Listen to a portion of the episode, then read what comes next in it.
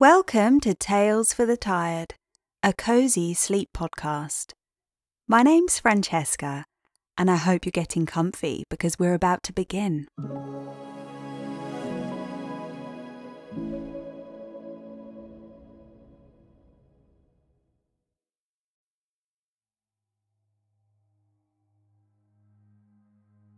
In today's episode, I'll be reading from one of my old favourites, but with a twist.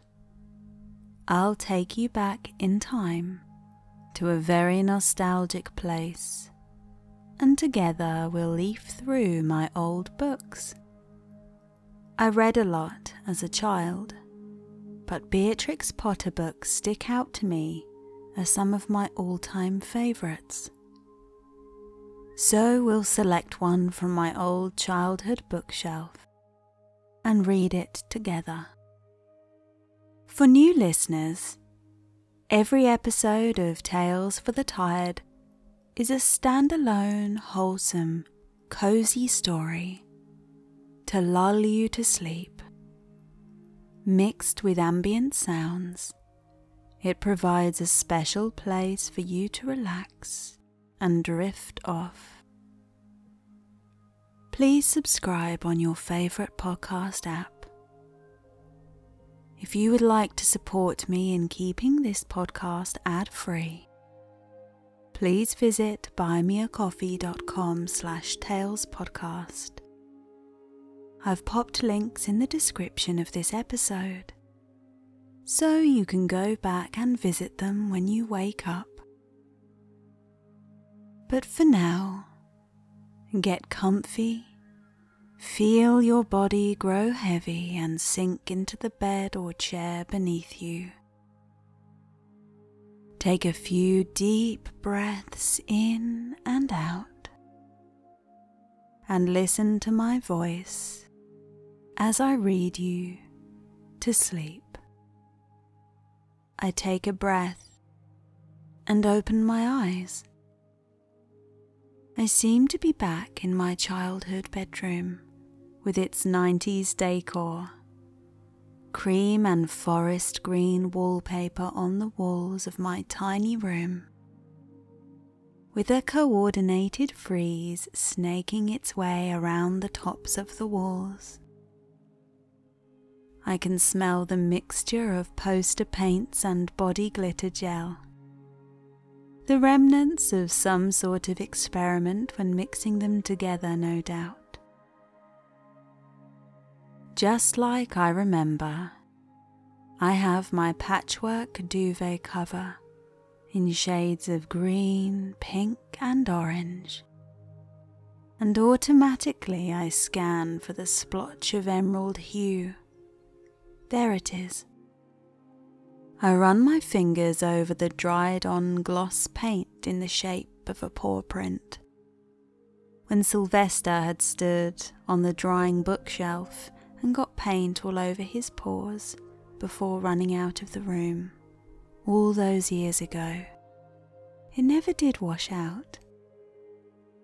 The happiest memories of my childhood were often found inside the books that sat along that same bookshelf.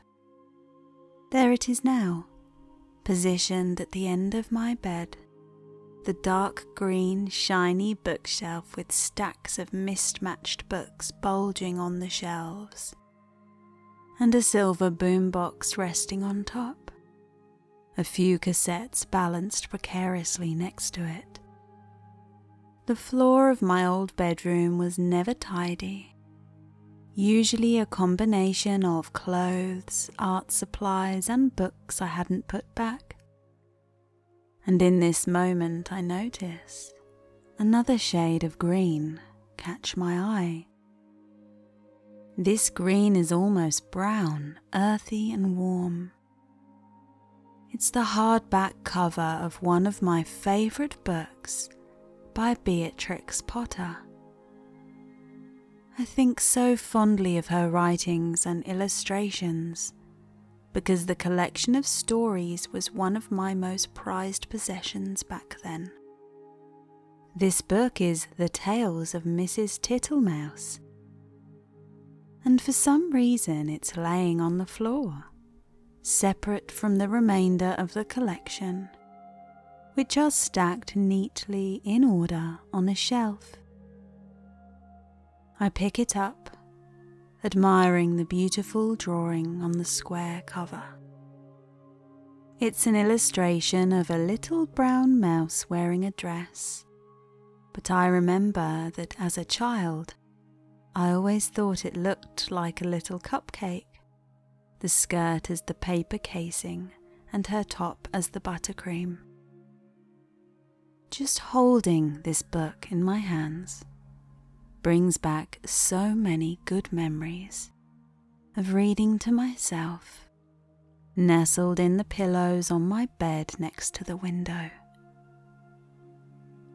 These books are barely marked or worn, unlike some of my others.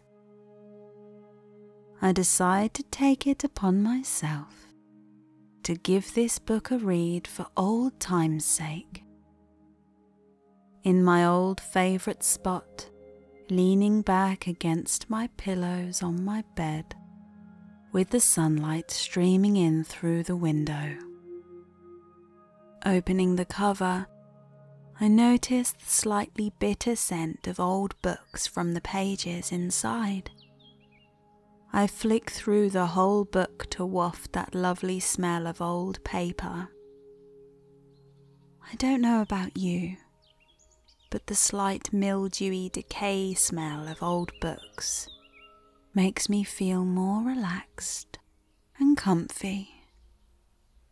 And now I begin to read. The Tale of Mrs. Tittlemouse by Beatrix Potter. Once upon a time, there was a wood mouse, and her name was Mrs. Tittlemouse. She lived in a bank under a hedge.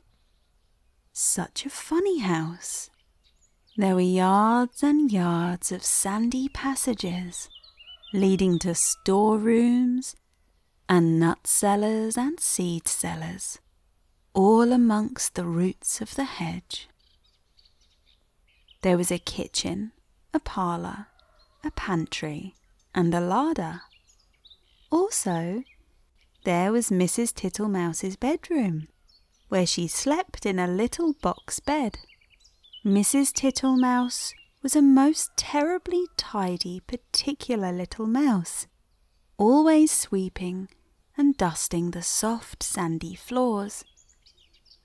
Sometimes a beetle lost its way in the passages. Shoo, shoo, little dirty feet, said Mrs. Tittlemouse, clattering her dustpan. And one day a little old woman ran up and down in a red spotty cloak. Your house is on fire, Mother Ladybird. Fly away home to your children. Another day, a big fat spider came in to shelter from the rain. Beg pardon, is this not Miss Muffet's? Go away, you bold bad spider, leaving ends of cobweb all over my nice clean house. She bundled the spider out at a window. He let himself down the hedge with a long, thin bit of string. Mrs. Tittlemouse went on her way to a distant storeroom to fetch cherry stones and thistledown seed for dinner. All along the passage she sniffed and looked at the floor. I smell a smell of honey. Is it the cowslips outside in the hedge? I am sure I can see the marks of little dirty feet. Suddenly round a corner she met Babbitty Bumble. Ziz, biz, biz, said the bumblebee. Mrs. Tittlemouse looked at her severely. She wished that she had a broom. Good day, Babbitty Bumble. I should be glad to buy some beeswax. But what are you doing down here? Why do you always come in at a window and say ziz biz biz? Mrs. Tittlemouse began to get cross. Ziz, whiz, whiz, replied Babbitty Bumble in a peevish squeak. She sidled down a passage and disappeared into a storeroom which had been used for acorns. Mrs. Tittlemouse had eaten the acorns before Christmas. The storeroom ought to have been empty, but it was full of untidy, dry moss. Mrs. Tittlemouse began to pull out the moss. Three or four other bees put their heads out and buzzed fiercely. I am not in the habit of letting lodgings. This is an intrusion, said Mrs. Tittlemouse. I will have them turned out. Buzz, buzz, buzz. I wonder who would help me. Biz, whiz, whiz. I will not have Mr. Jackson. He never wipes his feet. Mrs. Tittlemouse decided to leave the bees till after dinner. When she got back to the parlour, she heard someone coughing in a fat voice, and there sat Mr. Jackson himself. He was sitting all over a small rocking chair, twiddling his thumbs and smiling with his feet on the fender. He lived in a drain below the hedge in a very dirty, wet ditch. How do you do, Mr. Jackson? Deary me, you have got very wet. Thank you, thank you, Mrs. Tittlemouse. I'll sit a while and dry myself, said Mr. Jackson. He sat and smiled, and the water dripped off his coat tails. Mrs. Tittlemouse went round with a mop. He sat such a while that he had to be asked if he would take some dinner.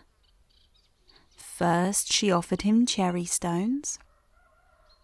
Thank you, thank you, Mrs. Tittlemouse. No teeth, said Mr. Jackson. He opened his mouth most unnecessarily wide. He certainly had not a tooth in his head. Then she offered him some thistledown seed. Tiddly widdly widdly, poof poof poof, said Mr. Jackson. He blew the thistledown all over the room. Thank you, thank you, Mrs. Tittlemouse. Now, what I really, really should like would be a little dish of honey. I'm afraid I've not got any, Mr. Jackson, said Mrs. Tittlemouse. Tiddly widdly widdly, Mrs. Tittlemouse, said the smiling Mr. Jackson. I can smell it. That is why I came to call. Mr. Jackson rose ponderously from the table and began to look into the cupboards. Mrs. Tittlemouse followed him with a dishcloth to wipe his large wet footmarks off the parlour floor. When he had convinced himself that there was no honey in the cupboards, he began to walk down the passage. Indeed, you will stick fast, Mr. Jackson. Tiddly widdly widdly, Mrs. Tittlemouse. First he squeezed into the pantry. Tiddly widdly widdly. No honey, no honey, Mrs. Tittlemouse. There were three creepy crawly people hiding in the plate rack. Two of them got away, but the littlest one he caught. Then he squeezed into the larder. Mrs. Butterfly was tasting the sugar, but she flew away out of the window. Tiddly widdly widdly, Mrs. Tittlemouse, you seem to have plenty of visitors.